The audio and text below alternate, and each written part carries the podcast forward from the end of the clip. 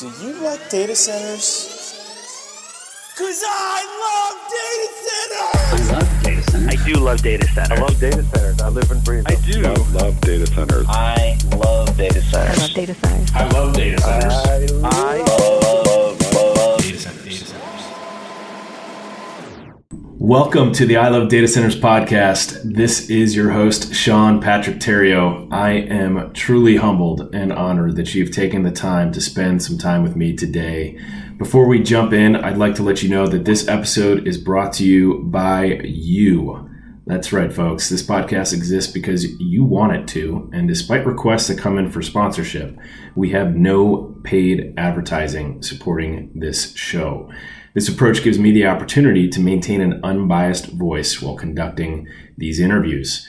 I do have one request and ask of you, however. If indeed you do find these podcasts interesting and valuable, I would greatly appreciate it if you would do me the simple favor of recommending and sharing it through whatever medium you choose, offline or online. If you want to throw a hashtag I love data centers in any online shares you do, even better. Thank you once again, and I hope you enjoy listening to this next interview as much as I enjoyed recording it.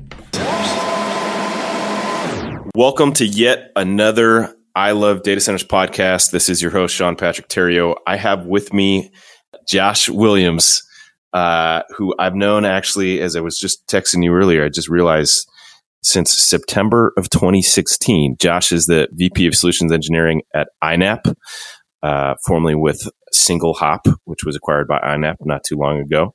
And we are going to have a fun conversation about a variety of topics, uh, primarily around how the client conversation has been changing with different managed service providers over the years. Uh, but Josh, without further ado, I'd love for you to just briefly introduce yourself um, to to our audience.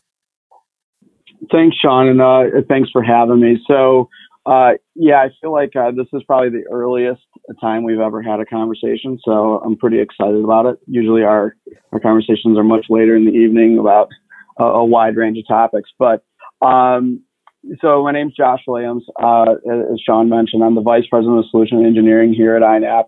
Um, you know, my background comes. Uh, I started in the industry back in '98, um, dot com era. Um, lived through that. Um, have you know been have done a wide range of things in my career, whether it's you know operations, running operations, building data centers, to um, building out practices around different um, disciplines and, and, technologies as you know it, it, they've evolved over the years. So, um, well, Josh, let's let's focus on that specifically because I want I want our audience to know uh, a little bit of that piece of your background, which is you you didn't come from instantly jumping into the service provider side of the house. You spent a lot of time on the client side of the house, right? Yeah. So, um, the I would call I mean at this point almost the first half of my career. Um, if you know if if anybody's old enough, um, I started as a webmaster for a hosting company that did development and hosting for Fortune 500s. So um, you know my customers at the time were you know like United Airlines, Maytag, those types of things, and you know we built data centers, we built the applications, we hosted those applications. So um, you know that's where I started my career, and you know throughout my career I I did that, and then you know, the dot com fallout. Um, I managed a couple large applications for a couple key customers, but we were we were taking some pretty re- uh, big reductions, and uh, I got asked to stay on um, the day before um, I was gonna, you know, I was packing up my boxes on my desk, and um, I was a developer for three years. Um, so, and I learned a lot being a developer about business, um, not just writing code, but you know, um, I'll call it how applications drive business value. And then um, I moved over to financial services uh, and got back into the infrastructure because I really, you know, although I learned a lot developing, um, I love building applications. Um, I'm an engineer at heart, so I like to take things apart, put them back together. Um, and, you know, I think that's, you know, my development kind of acumen taught me better to work with other lines of the business to develop, you know, infrastructures and build infrastructures that can scale and are reliable and, and, and drive monetary value. So, yeah, I mean, it, it, it was a really fun part of my career. Um, and then I, I ran into, uh, you know, a period where, uh, you know, you're uh, a senior architect, um, the mortgage, uh, you know, I'll call, I don't like use crisis, but fallout happens and budgets get really tight. Well, you get paid to spend money and build things and you're no longer building. And, you know, although maintaining it was always part of the job, um, you know, redoing work that you'd already done just didn't really excite me. And so I took, I call it, I took my game to the other side and wanted to help, you know, just not one customer or internal customers, but, but multiple customers. Well, I love um, one of the lines that you stated because it's almost the core of the conversation that we're going to be having today, which is how applications drive business value. Right. That's yep. that's the crux of the conversation. That uh, those who are successful in our space they understand that paradigm and they know how to have that conversation. And it's more than just understanding the buzzwords around it; it's understanding the real needs and value in that conversation. But before before we go there, um, I do want to say that it's almost rare for me to interview someone who actually has a CIS degree. it's funny enough, shockingly enough, you know, with the 30 some 30 some uh, interviews that I've done so far, most people don't have computer engineering degrees, despite the fact that they're executives or engineers in our space. Um, but with, with that in mind, I'm curious, Josh, you know, we're, we're similar in age. You must be in your early 40s, right? 42? Uh, yes, I will be 43 in October. Nice. Um, so, when you were growing up, wh- where did you grow up first and foremost, and what was the first, uh, you know, memory that you have of of computers and, and playing with technology, and what got you fired up to get into CIS as a major?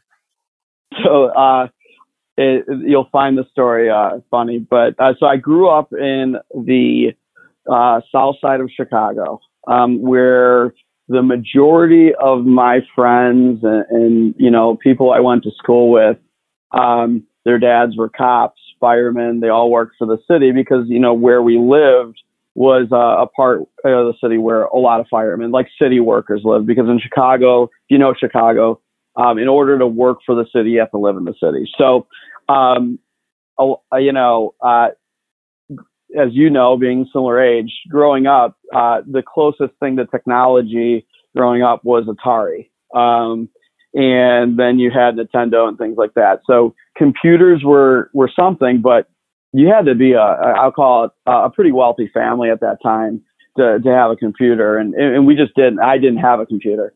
My first, believe it or not, like real kind of using computers on a day to day basis was almost college.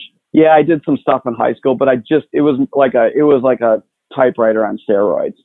Um, you know, so we weren't really I never really kind of understood you know what we were doing around computers, but um, it wasn't until like my kind of third day at, at, at, college when I started getting assignments for classes, and they go, so I got to go to the computer lab, and uh, I had to take my room. My roommate had to take me and, and figure out like, hey, uh, you know, we got to figure this out. Um, we had a computer at home at the time. I think right around that time, right before I left for college. But that was my first kind of true experience of like, I got to use a computer now. Um, so my my roommate and a, uh, you know a lot of my friends kind of had to help me through my first semester and just navigating computer. And I had to figure out whether I liked uh, uh, Mac OS or if I liked Windows or, or whatever. And I, you know, both were pretty foreign. Windows was less foreign to me, but uh, Mac was really foreign to me.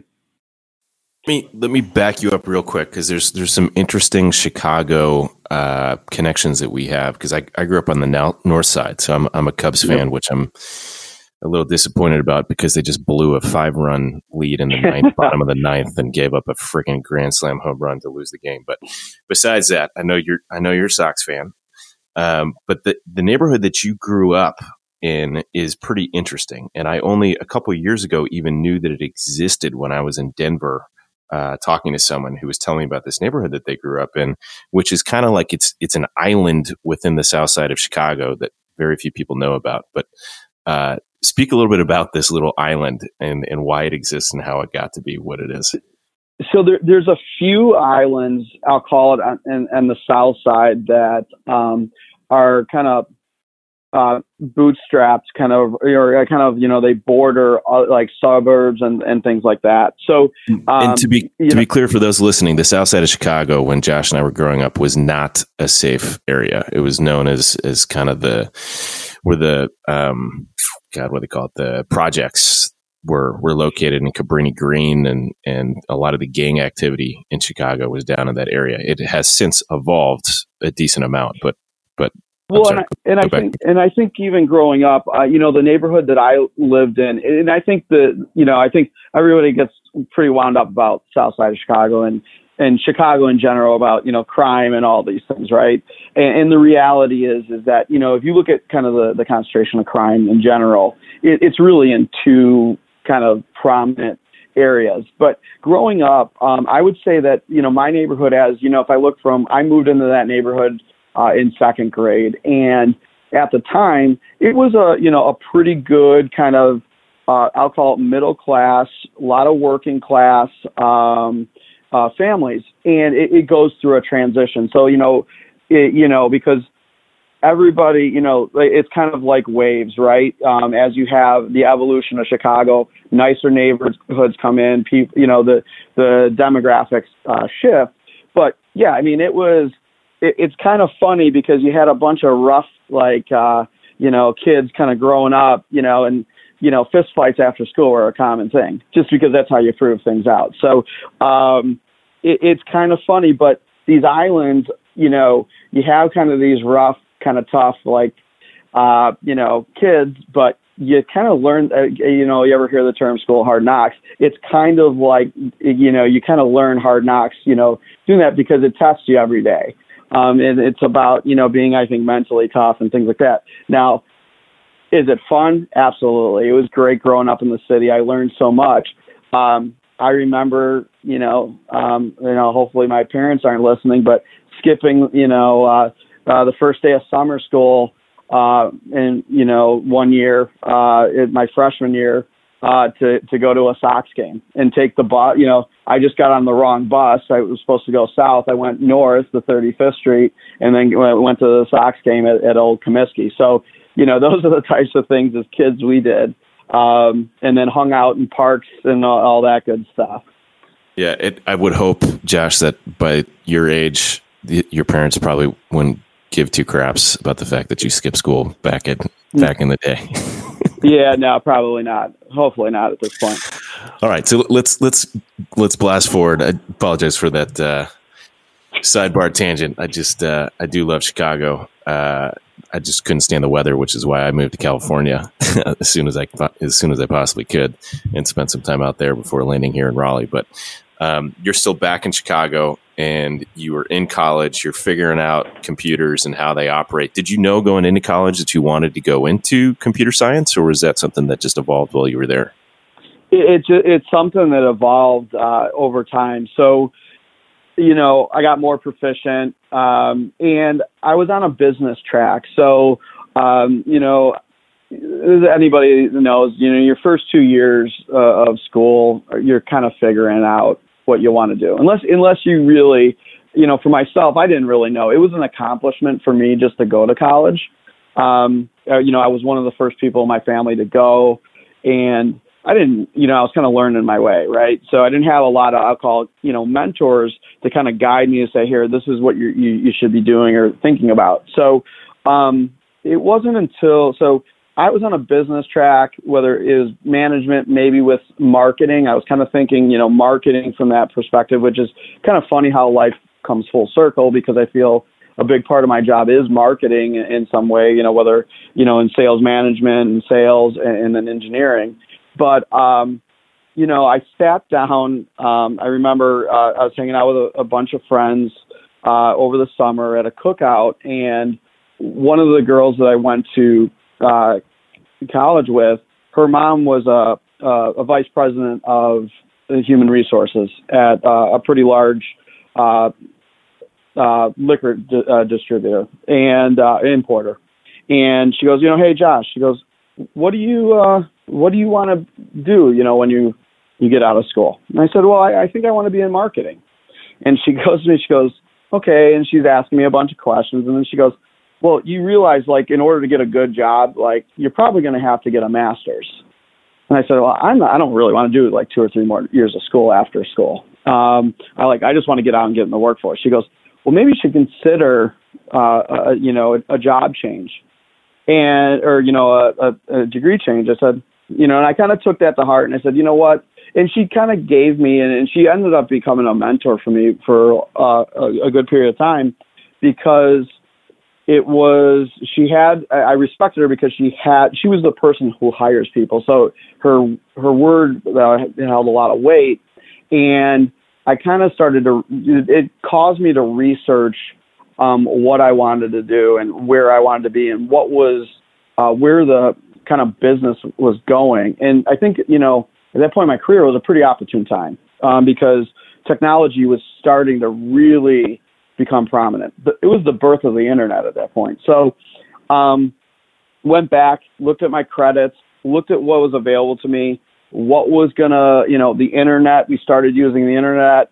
I became more proficient with computers, and I was like, I kind of like building and designing things, and I like computers. So I I found uh, my computer computer information systems degree where I didn't lose I lost I think three credits by making that transition um, at the time but those three credits allowed me to get a minor in business management so that's kind of how I got there um, it was a single conversation that caused me to to think about I'll call it my life and and where I wanted to go and, and kind of what I wanted to like you know what not what I thought I liked but what what I really liked. Gotcha. I think that that story is critical uh, for those who are listening because we do have a lot of folks who who listen who are relatively new to the space or wanting to get into our industry, and I get the question a lot of what kind of degree they sh- they should get in school, and my answer is always it really doesn't matter. what, what, you need to learn yeah. in school is how to learn, and if you can learn how to learn, you know the sky's the limit as to what you can accomplish once you get out of school. Uh, but focusing on how to learn is first and foremost the, the most paramount thing. I agreed 100%. I mean, I think in this industry, especially, um, there's never not an opportunity to learn. Um, I think that the best salespeople, the best agents, the, the you know everybody that's out there kind of working, um, they're constantly learning. The, the, most successful are learning new things, and they're they. I'll, I'll use the word adaptability. Um, they have the the ability to adapt to what's changing in the market. Um, because the reality is is what we were doing you know 15 years ago is is different than what we're doing today. And what we're doing today is likely going to be different than you know i would say in 5 years we're likely going to be having to learn newer technologies that we're not familiar with. Most definitely. Um, so the next story I'd love to get into that I think people would be interested in, I'm I'm definitely interested in, is the single hop story. So yep. let's fast forward um, to your your in working at single hop, which I, I imagine was pretty young at the time. Um, I know when we met in 2016, I was doing a, a Delta Force IT training event inside the uh, Sabey data center off Pearl Street in Manhattan and you came to uh, to help tour through the, the single hop presence in that facility with the group that we had there. Um, but how long had you been at Single Hop at that point? And just walk me through and walk the listeners through what the evolution of that company was like prior to the acquisition from iNAP.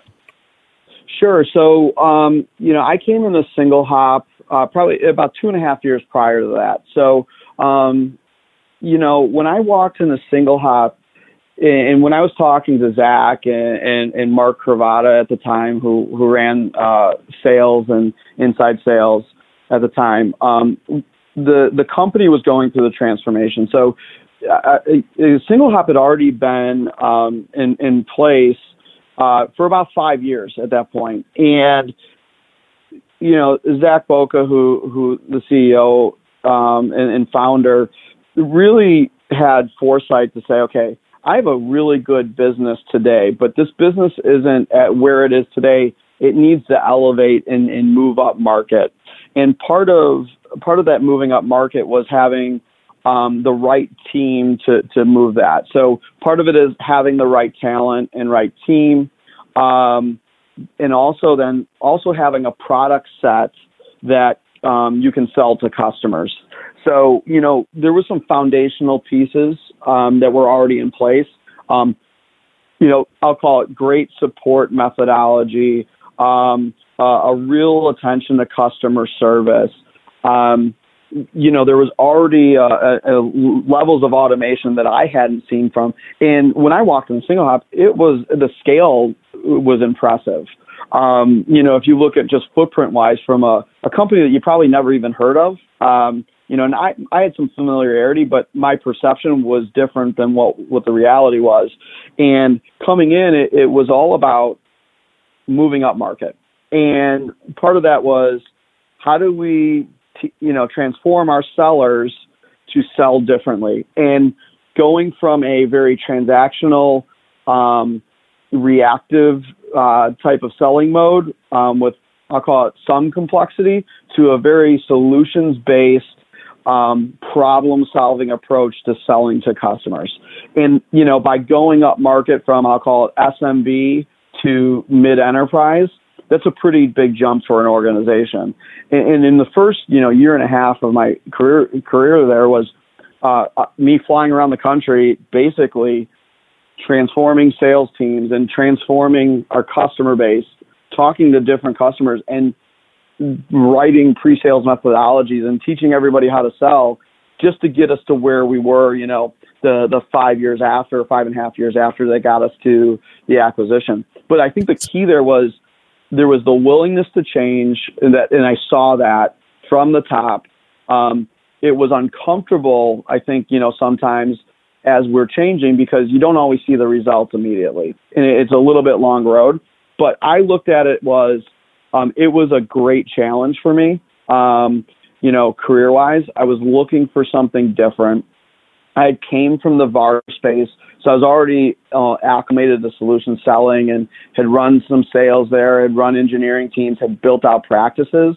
So the technologies were familiar to me, but the deliveries were different. Um, and the scale of it, and I, I knew I had all the piece parts to start putting together good reference architectures, add maybe some products that you know were gaps and and have influence and input. That was the key thing for me when I when I came in, uh, and that you know got us to where we were are I would I would also say where we are today.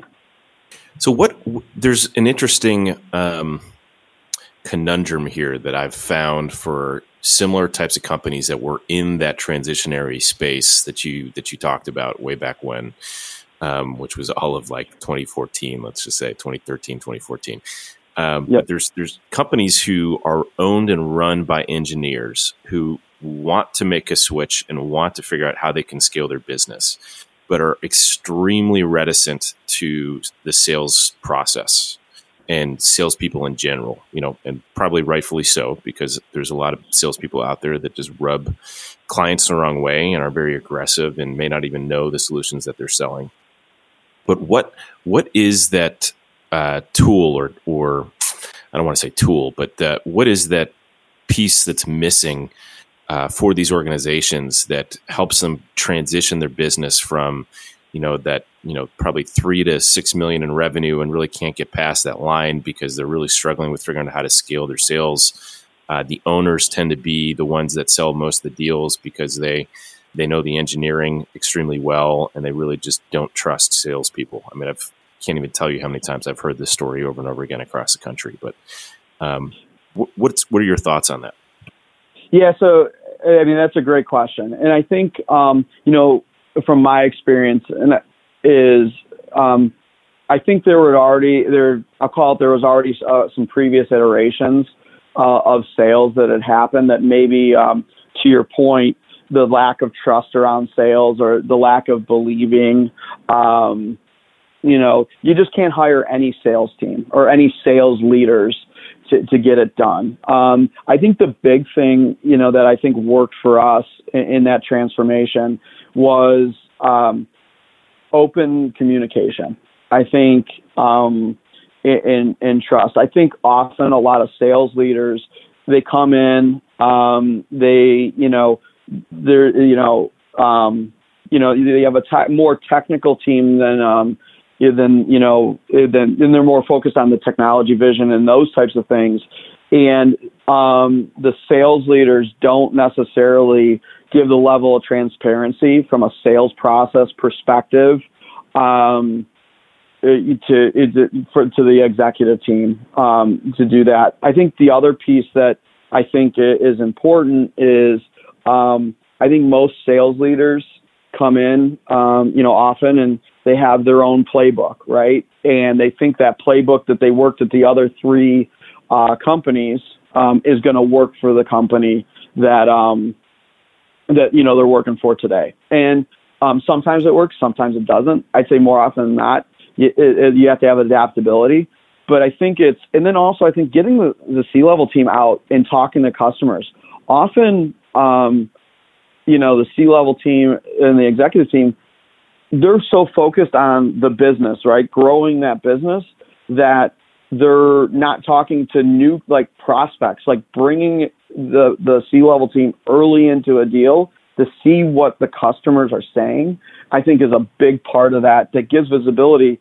And you know, I think it's kind of that vicious cycle. They they don't necessarily believe the the sales team necessarily um, because they think they're providing the right things. And I think that's worked real well. You know, I I was fortunate that Zach, um, you know, um, you know, when we started to really kind of transform into a, a mid-market company, um, he was a, he listened and he would challenge us. Um, you know, uh, as frustrating as at times, we would go out on some, you know, exploratory roles and then get to the the outcome that we we originally wanted, anyways. But um, you know, I think the communication uh, definitely helped there, and then you know, being open to change. I think um, because it is uncomfortable. It, it's it's that person's money at the end of the day. Uh, their you know financial income, so they're they're playing cards with their own money. Yep.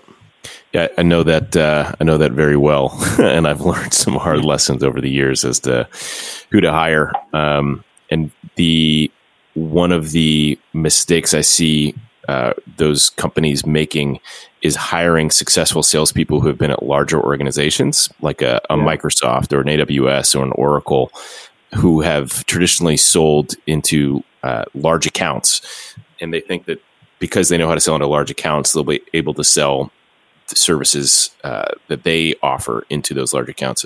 But the the thing that they forget, and I think a lot of salespeople even forget, is that working for a Microsoft and an Oracle and an Amazon or, or, or whoever, you already have a lot of barriers broken down for you to have that conversation.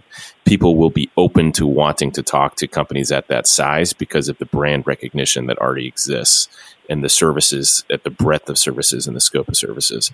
But someone like a single hop, right? You guys were one of a few players in the market, and you were uh, you weren't the only game in town. You didn't have a, a, massive marketing budget, and yet you guys were able to be successful in and around the Chicagoland area initially, and then grew well beyond the Chicagoland area. The uh, what what were some of the key things that you think led to that success? Well, I, I think it, you know, and I think you hit on a, a good point. I think the brand piece uh, is always one of the toughest, right? Um, and I think, you know, getting into it was hiring the right people. I think is key, a key part of that because you, you can't come into it thinking you're not going to get your hands dirty. And the reality is, you get your hands really dirty um, and, and as part of that. Um, I remember my first 12 months. I flew around the country um, just you know selling um, and and trying to make things happen. And part of that conversation was, you know, the, one of the first conversations I'd ask customers, you know, who SingleHop is, and they'd say no. I said, of course you don't. And you know, and then really, I think having something different, but then showing up professional and authentic to a customer, especially the types of services that we sold around managed services because yeah, you're selling a technology, and I think everybody gets wound up of hey, everybody's got servers, everybody's got storage, all those things. But at the end of the day, you're selling a relationship because in managed services, you're you're going into uh, you're you're not dating. Once you kind of sign that contract, you're married for a period of time, um, and it's on us. You know, like any good relationship, to make sure that the communication is good, how we give customers visibility, um, the transparency that the customers have, and then I think just access to people. Um, a lot of companies don't want to work with the big, you know, Microsofts and Azures and, and things like that, you know, Azure and AWS and all those, you know, and the big brands sometimes because there's a, uh, I'll call it a loss of intimacy and openness and, and access to people um, that they don't necessarily get. But you're auditioning every day, uh, you know, for, for a role uh, in a very competitive market. And if you don't differentiate just in how you, you know, send the company message and what you're about, I think is a big, you know, a big part of that kind of, I'll call it going up market, going to an uncomfortable place and not having a, uh, I'll call a windfall of a brand behind you. So we've spent, as you mentioned earlier on, uh, a lot of time late night uh, over hmm. multiple uh, concoctions, uh, talking about the industry and how it's evolved over time and where it's going and, and whatnot. Uh, and one of those pieces of the puzzle uh, has to do, you know, I guess one of the many conversations we've had had to do with the the transition of INAP in or, or SingleHop into INAP. Uh, can you talk about how and why that acquisition occurred? Um, you know, when to, to be totally blunt, uh, Internap, you know, formerly Internap, I've known for God since I started in the industry because they had a large presence in the Bay Area where I was at the time, and they were originally selling, you know, uh, managed network services. Then they got into colocation services and managed hosting services, uh, and have been kind of playing around with those different tool sets. And then they picked up, uh, they got behind OpenStack pretty heavily back in the day, kind of like Rackspace did, and put all their chips into the OpenStack bucket. Um, and when I heard that INAP was or Internap was going to be acquiring SingleHop, I got to be honest, I was a little uh, bummed out because I knew the people at SingleHop. Uh, you know, I knew you, I knew Mark Mercado, I knew a handful of the other folks there. You had a great organization going. You had a solid team. You were very proactive. You knew exactly what you were trying to accomplish.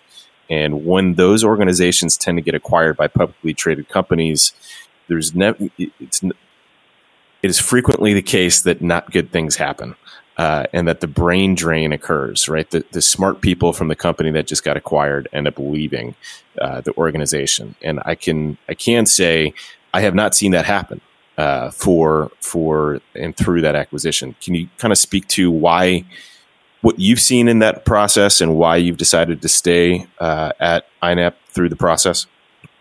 Yeah, absolutely. And I think, um, if you look at it on a surface level, you go big companies buying small company, right? And or smaller company. And um, you know, on the surface, you know, everybody goes and goes, oh boy, here goes another larger company buying a smaller company. They're going to erode it. They're just there for the customers.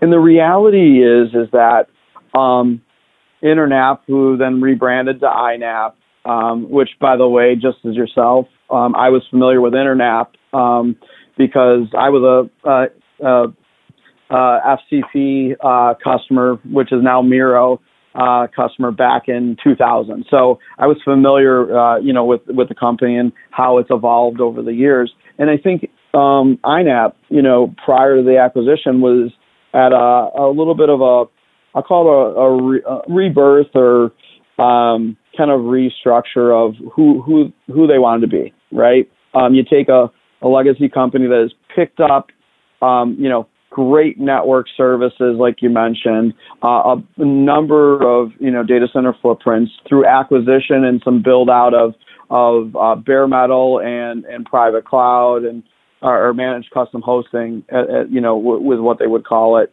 Um, you know, so the acquisition of SingleHop was a lot about um, a lot about just kind of rounding out a portfolio of who they're targeting, uh, and, and, then also some of that that automation and proprietary automation that we uh, we had at SingleHop, some of the visibility tools that we were using um, as part of it. I often refer to it. It looks a lot, from my perspective, it looks a lot like a merger than an acquisition because that's how I feel. Um, of course, it's an acquisition, you know, in the financial sense, but to your point, we didn't have a mass exodus of people. Um, we we were able to retain, uh, you know, retain uh, people. a lot of uh, the executives at at SingleHop to still have VP or executive roles um, at INAP. So that's why I call it a little bit more of a merger from I'll call it a a, a cultural and, and structural perspective. And then the technology roadmap, a lot of that technology roadmap as what we have today is influenced by the SingleHop uh, engine and, and, platform. So now you get to a point where we've coupled, you know, large scale uh, in, in, data centers and footprint, a, a network that we can connect everything, and then you have the customer service, the automation, the tools, and you know the the engine um, to deliver and solve problems for customers, uh, which I think gets us today. What gets me excited about that is kind of the latter, the last thing I said is I have an opportunity, and you know, with any acquisition, you have an opportunity. You can you can leave, either buy in, you don't. And I got back to my roots in engineering. Um, you know, at SingleHop, I ran sales, I ran pre-sales engineering, I ran enterprise sales engineering and then also customer onboarding. So I was responsible for a lot of things. But what you know, you have a choice. And I said, I have an opportunity. I think we're going to go through a tremendous transformation of having to mentor salespeople, mentoring engineers, um, defining and shaping the the vision of the uh, of the company, the new company INAP, and uh, I got excited about that and um, and that's why I chose to stay. And I'm still excited about that because it, you know, we're now I'll call it getting out of the um, you know integration mode, and now we're back to doing I'll call it really cool things. That's a perfect transition, I think, to the next piece that I want to cover, which is the what, what we're calling the multi-cloud story, right? Um, and what is required for organizations to work across multiple uh, hyperscale mm-hmm. environments and applications that might live on-prem in their office or inside of a data center and or inside Azure or Office 365. Um, let's let's kind of kick that piece of the the conversation off here and talk through what you know what is multi-cloud as you understand it and define it um, and how the game has changed you know, recently, I would say, with the different interconnection platforms available um, that make that far easier to accomplish than than ever before for customers. Um, and let's let's just kick that off. So, what does multi-cloud mean to you, and how how is that solution and and product set for customers shaping out?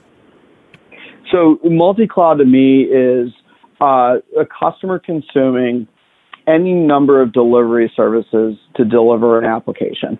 Um, it could be, you know, and there's buckets of that. So, you know, in the simplest forms, there, there's SaaS. And I think, you know, customers are trying to push as much SaaS um, out as they can. I mean, how many companies run their own CRM internally?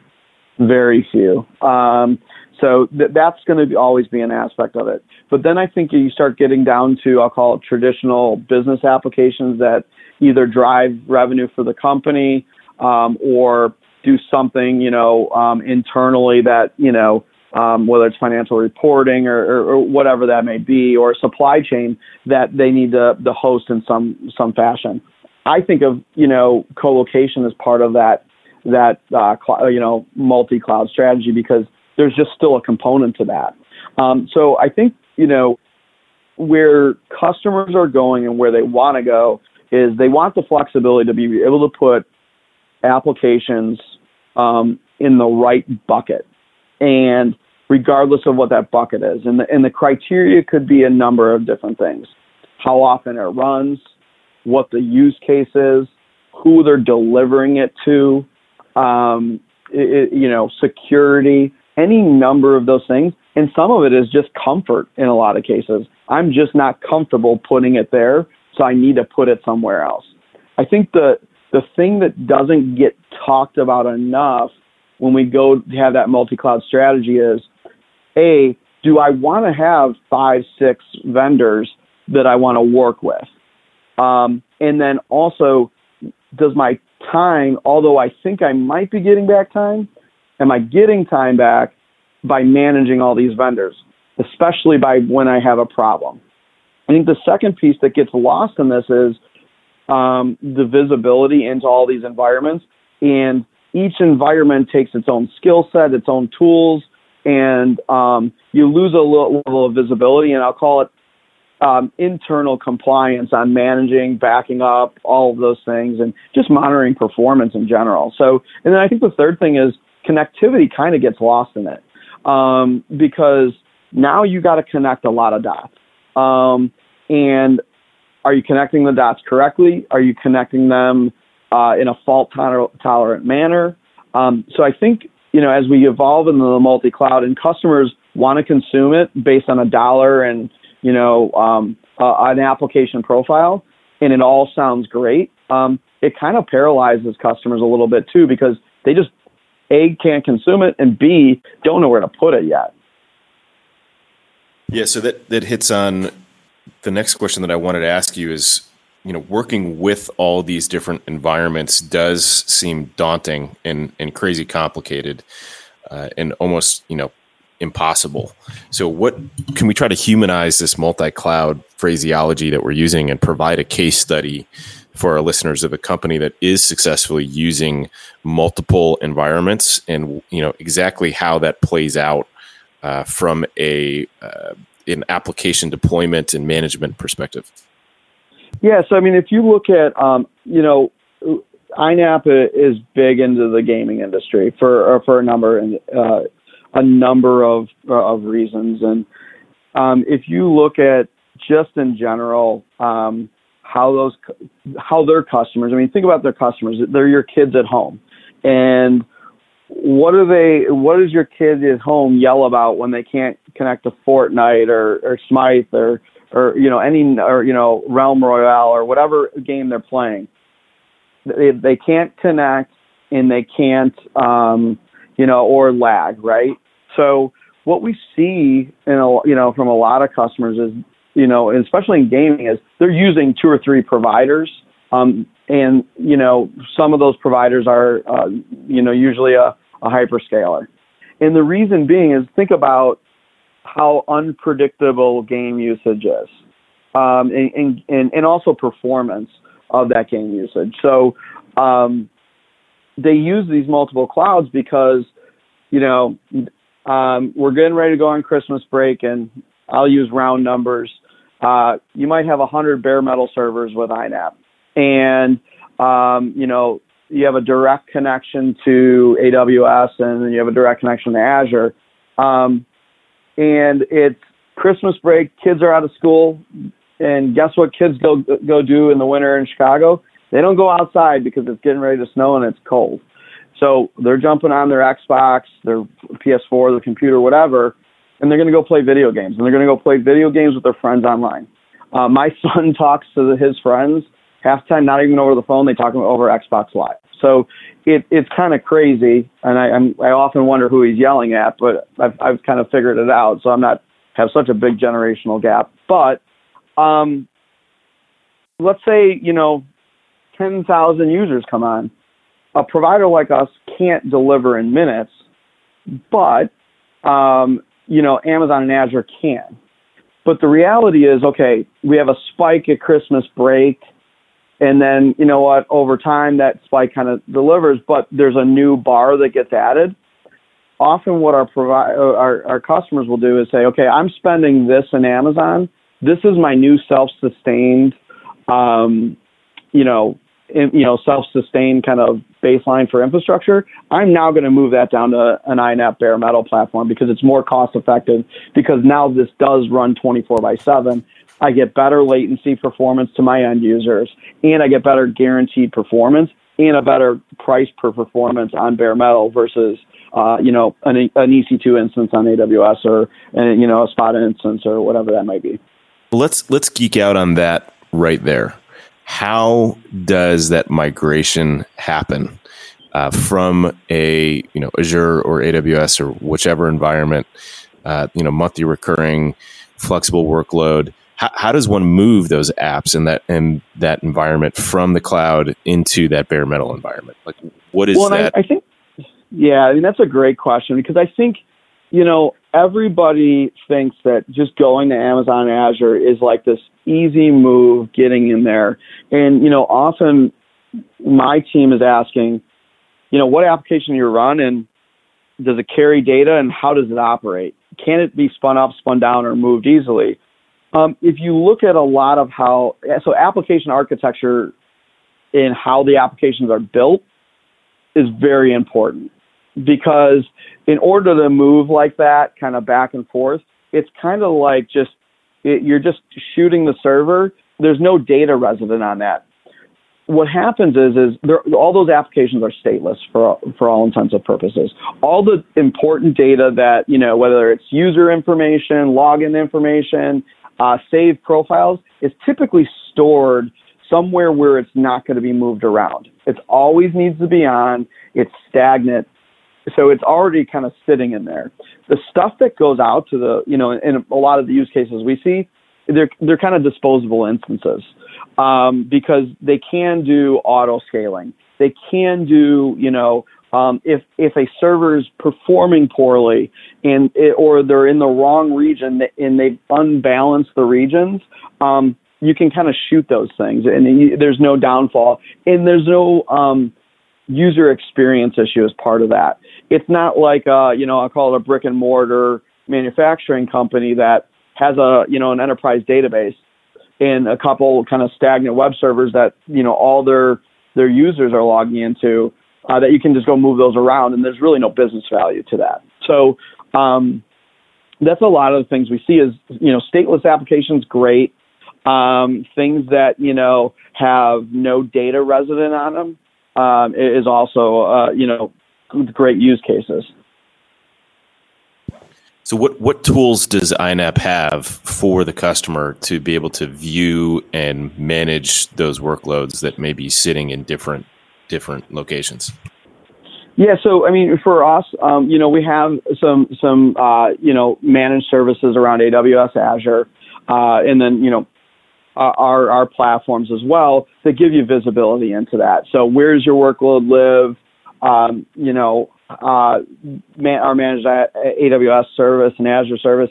Um, you know, what are you spending? Where? Where your um, where you know what what systems are dormant or not being utilized, and then you know a lot of what we do from a managed services perspective is, Mr. Customer, you have this instance up in Azure uh, or AWS you're not using it anymore. Um, do you want to keep it there, or is it just a legacy app that you know a legacy server that never got used? Server sprawl is a big problem, just because it's so easy to take on those services, um, and most customers don't have the visibility. Think about it: they spin up an instance, they get distracted, they forget about it, and then it's just there getting billed. So, you know, a lot of what we do for customers, I think there's a human aspect to it um, but then there's a, also a tooling aspect from a visibility perspective. And a, a lot of our kind of platform management goes into that from our InBlue platform and our intelligent monitoring platform of giving more visibility to the customers um, from that perspective.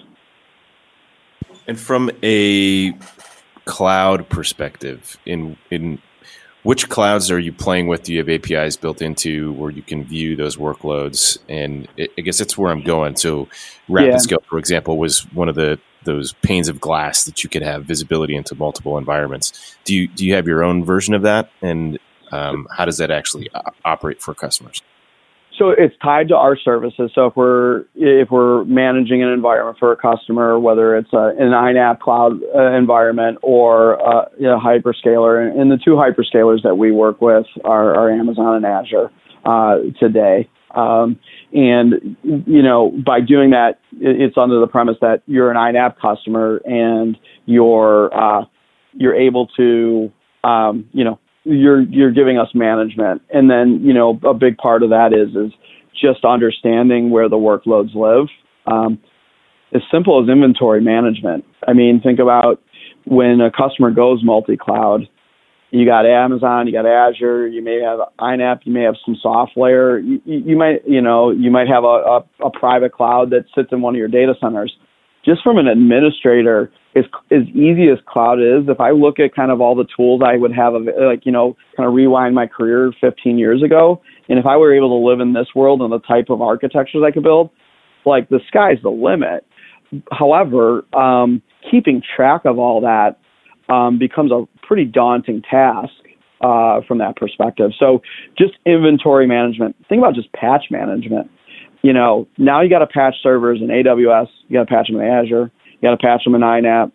Um, giving tools around just patch management in general and, and managed services, and then also I call it connecting the dots and being able to troubleshoot things from a single provider is, you know, something that I we feel pretty strongly about. Gotcha. And the the level of services that you offer around managed uh, AWS and managed Azure, I think that's important because very few organizations these days actually offer that in house. Is that something that INAP?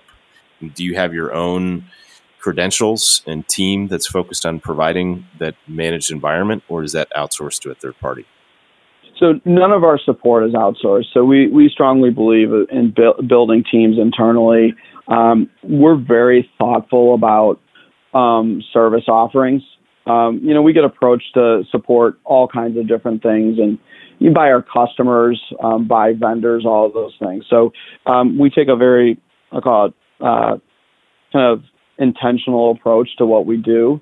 Um, in you know, a lot of it is based on customers, and I would say we're more multi-cloud focused in that aspect. Um, and the reason being is that you can have a technician or a team of technicians that have expertise in AWS, but then also a dedicated, you know, managed hosted private cloud with INAP. Um, and being able to troubleshoot what's going on on the AWS side, as well as, you know, the network, all the way from the network to the end destination in an INAP data center, I think is is one of our advantages. I think there's a lot of providers that um, can will go out and say we just do manage AWS or we do manage Azure, and it's a separate team in, in those things.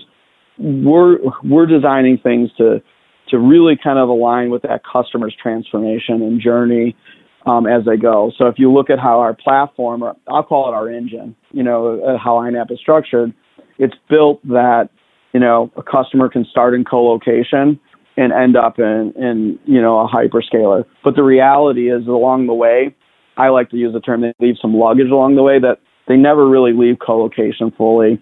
They're going to consume some sort of private cloud or bare metal in some fashion, and then they're going to leverage that AWS or, or Azure in some fashion as well. But along the way, and whether it's you know porting revenue between co-location and our private cloud or uh, you know, colocation and DR as a service, um, we allow them to, we give them mechanisms to do that. We also give them mechanisms to make it easy for them to consume as well. So, you know, anything that's through tools, it's through revenue models, it's through, you know, all connectivity, I think is a big part of it that I think, you know, as we mentioned, gets lost in this whole, whole game. Um, being able to offer that full suite is a, a very important part of that. The the other key piece that we haven't touched on that we should is the the network piece, right? So, what is going on in the networking world that's allowed uh, for these multi-cloud environments to be far more seamless and easier to execute than than before? So, I mean, there's a lot, right? So, um, I mean, connectivity um, is a big part of it. Um, I think you know, making it easier for customers to consume. Think about how complex these things are. So, and what, a, and I think this is important for the, you know, the the resellers as well. Is yes, there's a lot of connecting the dots, but there, there's a there's an aspect of this is, um, if you look at every colocation RFP today, one of the first colocation uh, questions, or it's in the top ten, um, is do you connect to Amazon or Azure and Google? It, it's just like a barrier to entry today.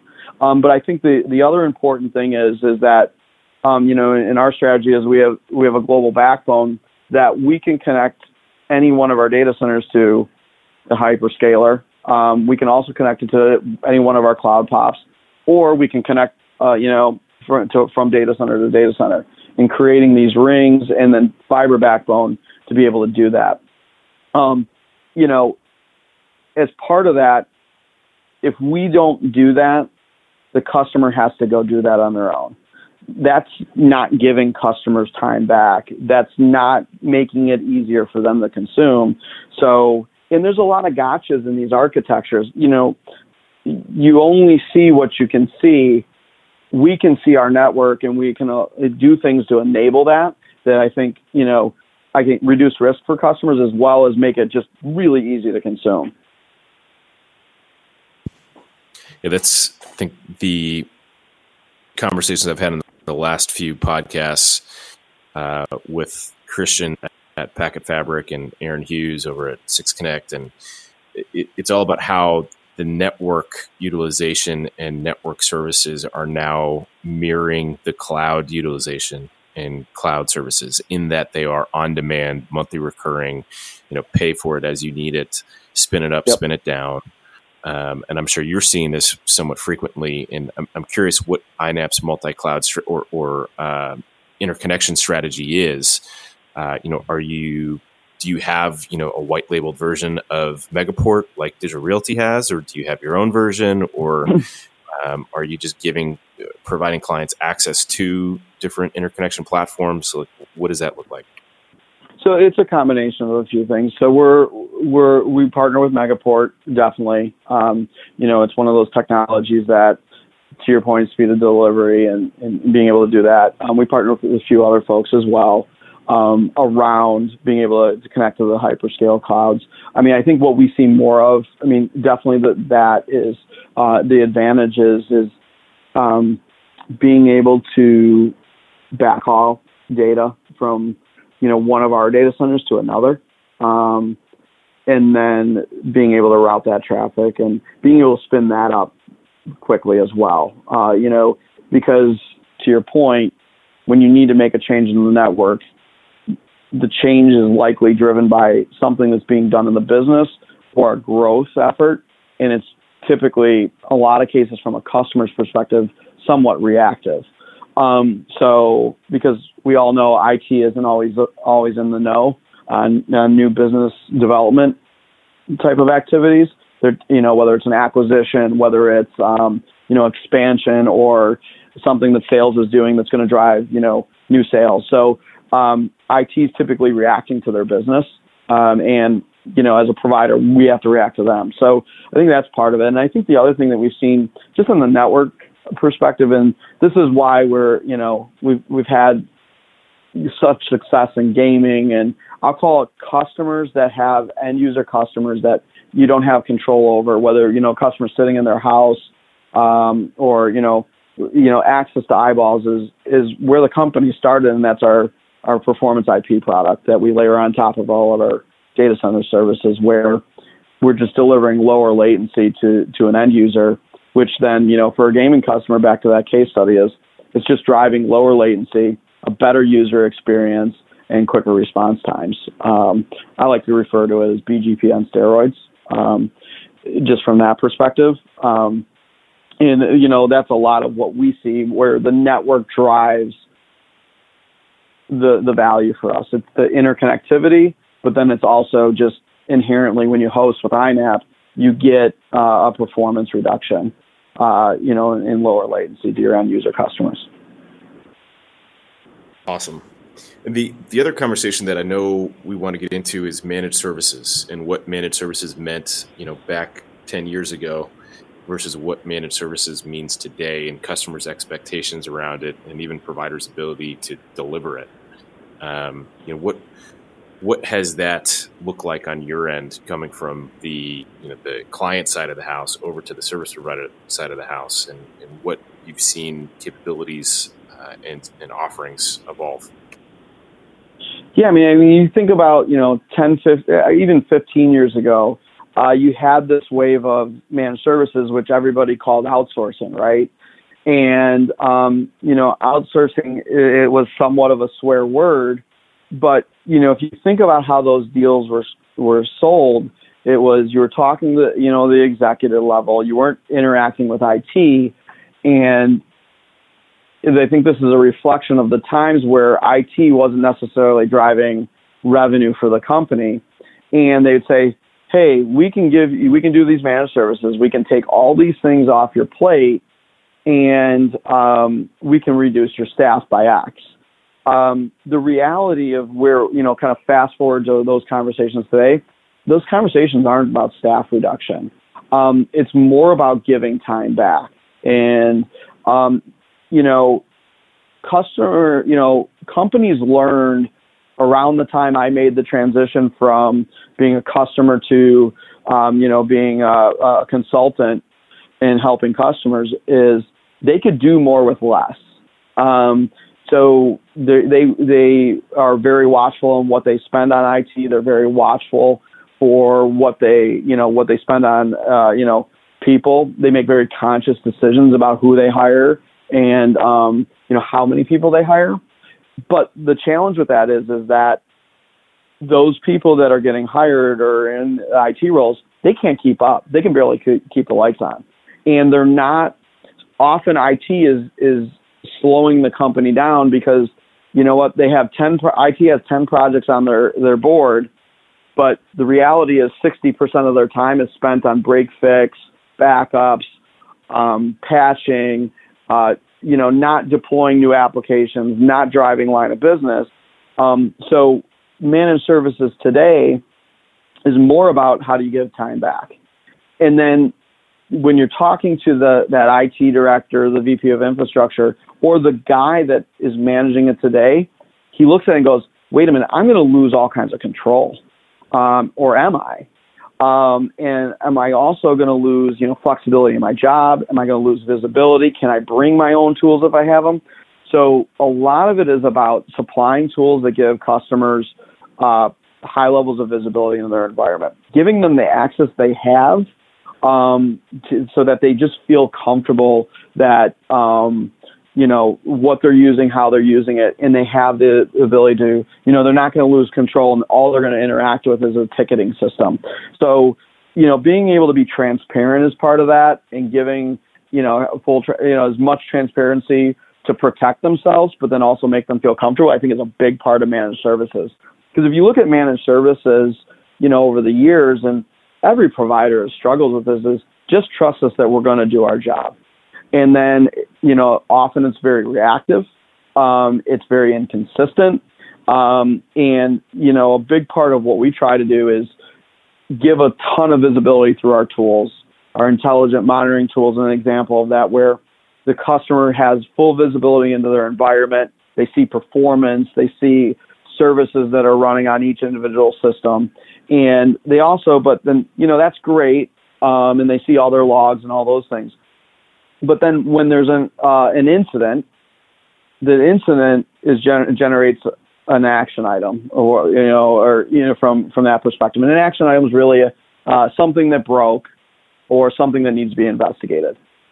And then they know exactly who the technician is, and that technician is logging into that case, and they're able to see, okay, high CPU, here are the seven steps I for troubleshooting that I need to do. So then the customer can log into the portal. They can see exactly who's working on it, what step they're working on, and if they need to communicate with the, the end user or with the, the technician on the other end, they don't have to go into another portal, another ticketing system to do that. They can do that right in that alert. So I think making it easy and making the transparency. I mean, think about how people consume life today. I mean, I don't order Domino's pizza because I live in Chicago and it's probably the best pizza in the world. But if you order Domino's pizza, you have more visibility into where your pizza is, whether it's in the oven, who's who's putting it in the oven, how long it's going to take, if it's in the truck. So you can almost predict or know that the guy is pulling up into your driveway. Why should managed services be less technical than your pizza company? For those who are listening, I'm going to repeat because it's so flipping important. Um, is that managed services today is not about staff reduction. So if you're going in and you're selling staff reduction and cost savings from that perspective, you're probably going to be turning off the people that you're talking to. It's about giving time back, right? That is so so paramount and so key. And the, I've, I've seen it happen over and over again where the partners that we play with and work with are coming in trying to sell cost savings when that that's not truly the um, mo of the let's say the CTO, the CIO, the COO, the director of IT. They have their budget. The budget's allocated. They don't really want a budget reduction. In a lot of cases, they want their budgets to go up. But if you can tell them that you can give them time back and you can give them even money back to go spend on um, let's say security, which is becoming far more important and far more costly as a result. Um, that's that's a story that sells, and that's a story that is valuable and practical for organizations. No, I couldn't agree more. I mean, and I think the security piece, you know, I think to your point, and security is one example of that, is it allows customers to think about other things. And now you've given them the time back to focus on something that protects the business, drives the business, whatever that may be. Yep. So the the last piece of the puzzle that I'd love to dig into with you, which I know we've probably spent way too many hours uh, speaking about, is who like who in the marketplace because you've been supporting the channel side of the house for a very long time. Um, and I, am curious when you look out into the marketplace, you know, you work mm. with the different master agents, you work with all kinds of different partners all over the country.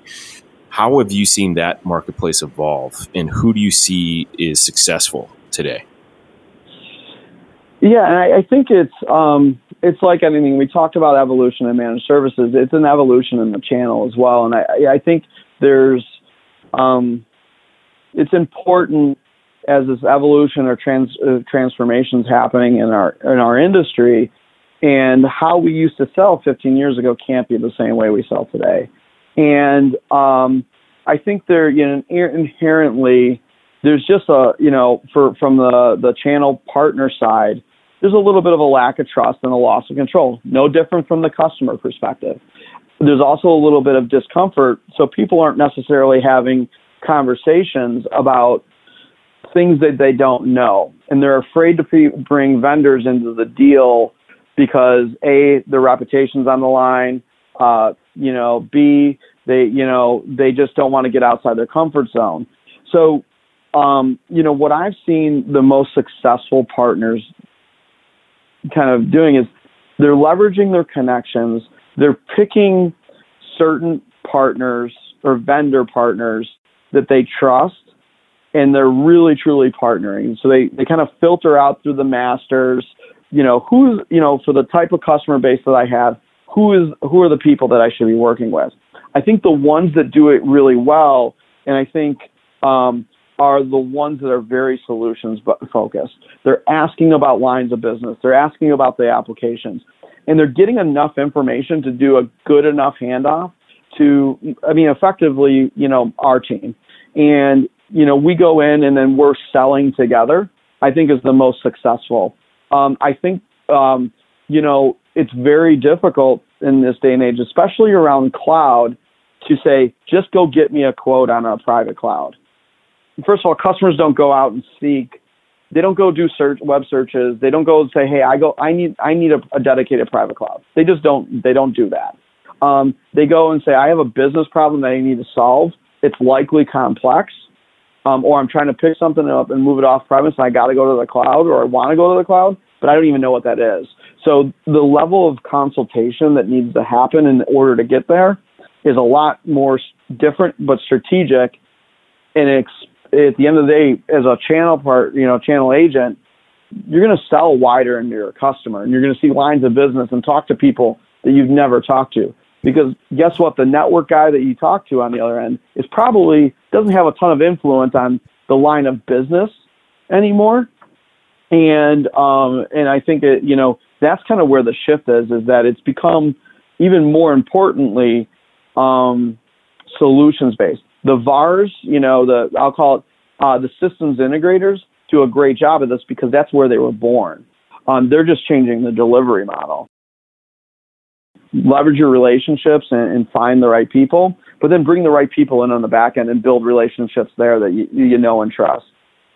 So, if you are a uh, consultant who's been working in the industry for the last five, ten years, and you've been selling those network services, like what what do you need to do at this point? And, you know, can you become an expert in all things cloud and colo, you know, overnight and just start speaking that language, or how how does one go about picking up that expertise to have those conversations with customers?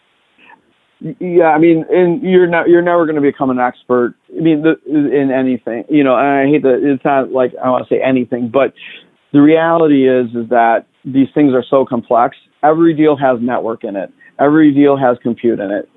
Some deals have co-location in some aspects of it, um, but you're not gonna you're not gonna be an expert in backup, DR, all of those things. So I I think you know the key is is being able to listen for the opportunities and understand who you need to be talking to. So you need to, you know, make lateral moves in your relationships and get those introductions, but then build a brand for yourself, um, backed by, you know, your master agents or, or whoever you work with or your book of vendors to say, okay, what do my customer base look like? What are the potential services I can sell to them?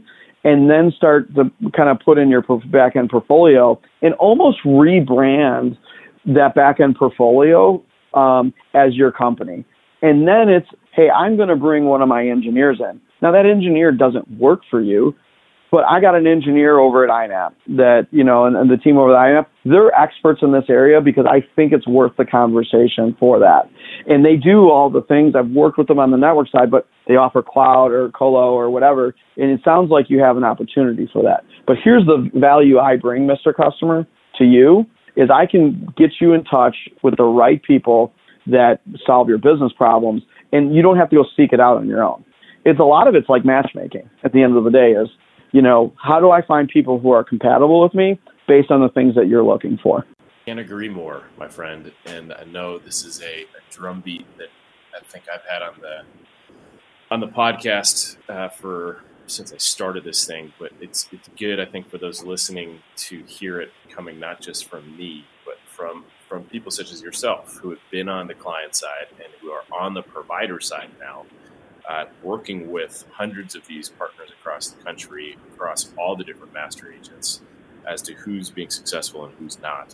I do have some final questions that I'd love to throw your way. What is something that you've experienced or seen or witnessed in the last uh, few months that has truly blown your mind um, from a technology perspective? Um, I don't know if it bl- bl- is blowing my mind, but I it's more of a realization that it, it's definitely becoming more prominent, um, and it's starting to become real. Is the the usage of containers? Um, I'm having more conversations around containerization that I think sets us up for a future phase um, that um, is starting to become you know really prominent. Um, so I think you know from that perspective. I look at kind of the evolutions and the cycles of, of technology. I think that is going to, containers isn't the cycle, but it's going to drive a different behavior for how companies develop applications, how they support them, how they deliver them. So I think that's kind of one of those things that I'm spending a lot of my time kind of, you know, I look at kind of new challenges and what I can learn about and get really deep into. That's, I think, one area where, um, you know, I'm spending a lot of my kind of personal time just trying to figure out and how does it play and what's important for a customer. I mean, what I'm seeing is a lot. Most folks are using Kubernetes. You know, most of my conversations are Kubernetes focus, folks. You know, kind of from that perspective. I think you know um, we see it a lot because a lot of our customers leverage bare metal uh, and Kubernetes together, and then they also have you know some other deployment somewhere else. Um, so, you know, I think from that perspective, that's the technology I'm seeing. Um, there's a ton of tools around it um, that that are, you know, that I think it just it goes into customers are really starting to get more automated as they go. They are now starting to think hands off. They're thinking, uh, if I do a, a task, how can I do it, you know, the least amount of times, and how can I automate it? Much like how we would think about it, but we're seeing more and more customers. One of the first questions they ask us is, "Do you have available APIs?" Yep. Yeah, the uh, the automation piece was actually one of the underlying themes for my last uh, podcast that I, I did with Aaron Hughes, because um, he's been uh, on the forefront of automation, and the man can't do a single thing without thinking to himself, "How do I automate this so I don't have to do it again?" Um, yep. So the uh, the another question I have for you is, as it relates to myth busting, and over the years, like what is something that you hear repeatedly that you're like, no, that's that's definitely not true. Why why do people keep repeating this myth about our about our industry or in, in the space that we're in? So myth busting. I, I was wondering if you just wanted to discuss like the JFK like assassination or you know those kind of things, but um, That's for a different podcast at a different time. Okay, got it. Um, so uh, technical myth busting. I think the the myth busting that um, every application can go into AWS and AWS or and I want to pick on AWS solely, but AWS and Azure are cheaper than doing it with with somebody else, or you know, or that's the only way to do it. I think that is kind of one of those myths. Is like I got to put everything in. Um, I think that's where customers get themselves in some some trouble as well. Um, you know, uh, we've seen it. We've seen retractions as well. But I think that's kind of one of those myths is that you just can throw it up there and it's it, you know it's just going to work. And I'm going to do it as well as I did it on premise. Um, it's it, it's easy. It's easy to spin up. It's not easy to architect and architect properly. Yeah, and manage and optimize. Yep. Uh, yeah, that, that expertise definitely have to gain a lot of mind share and experience to have that expertise. And I think it's where a lot of people expect once it's in Amazon, it'll just self self manage. It's, it's self manage, which is far from the far from the truth. Um, that's a good one. I appreciate that one. Um, the last question I have for you, Josh, my friend, is: Do you love data centers? I love data centers. I've been doing data centers for 21 years. I'm I'm almost ashamed to say that I've been working for 21 years at this point. Um, I love data centers. Awesome, thank you, brother. I uh, I appreciate that, and I too am feeling pretty old these days. The to my son too screaming at the TV as he's playing Fortnite, and I'm like, who the hell are you yelling at? what is going on? And I want to say this before I drop off. For those of you who have kids who are playing Fortnite and who watch uh, you know, Twitch, right? And these videos of other people playing video games. I don't know if you've experienced this, but watching other people play video games where they're giving like a, every single thought that goes through their head, they're speaking and voicing, and then watching my son do the same thing when he's playing drives me absolutely crazy, drives me mad. I was like, you don't need to say everything you're thinking as you're playing this game. Shut up. it's it's it's pretty insane. It is, it is truly insane. But yes, I uh, I experience very similar things in my household. Yeah, I'm I'm almost fearful for what the future is going to look like with uh, with these generations of, of kids coming up with this. But I'm sure our parents thought the same friggin' thing about us when we were playing Atari back in the day. Absolutely. All right, brother. Well, have yourself a beautiful day. Thank you so much. I hope uh, those listening enjoy the conversation and stay tuned for for the next drop. All right, man. Thanks a lot. Peace. Bye bye. So there you have it, folks. I hope you enjoyed the interview. And before I sign off, I really need you to know that we really do love data centers over here at Open Spectrum. It's not just a, a catchy tagline for a podcast. They are our passion and our livelihood. And I encourage you to learn more about how we serve buyers service providers, agents, master agents, and investors in the data center hosting, network, and cloud services space. Uh, you can check out our website at www.openspectruminc.com, where you can download a mountain of free content that we produce, such as the numerous regional market reports and excerpts from our book, The Data Center Colocation Industry Playbook, that is now on its fourth edition. You can also read the show notes and links from this podcast at www.openspectruminc.com forward slash I love data centers. Have a great week, and I will see you and, and hopefully hear from you soon.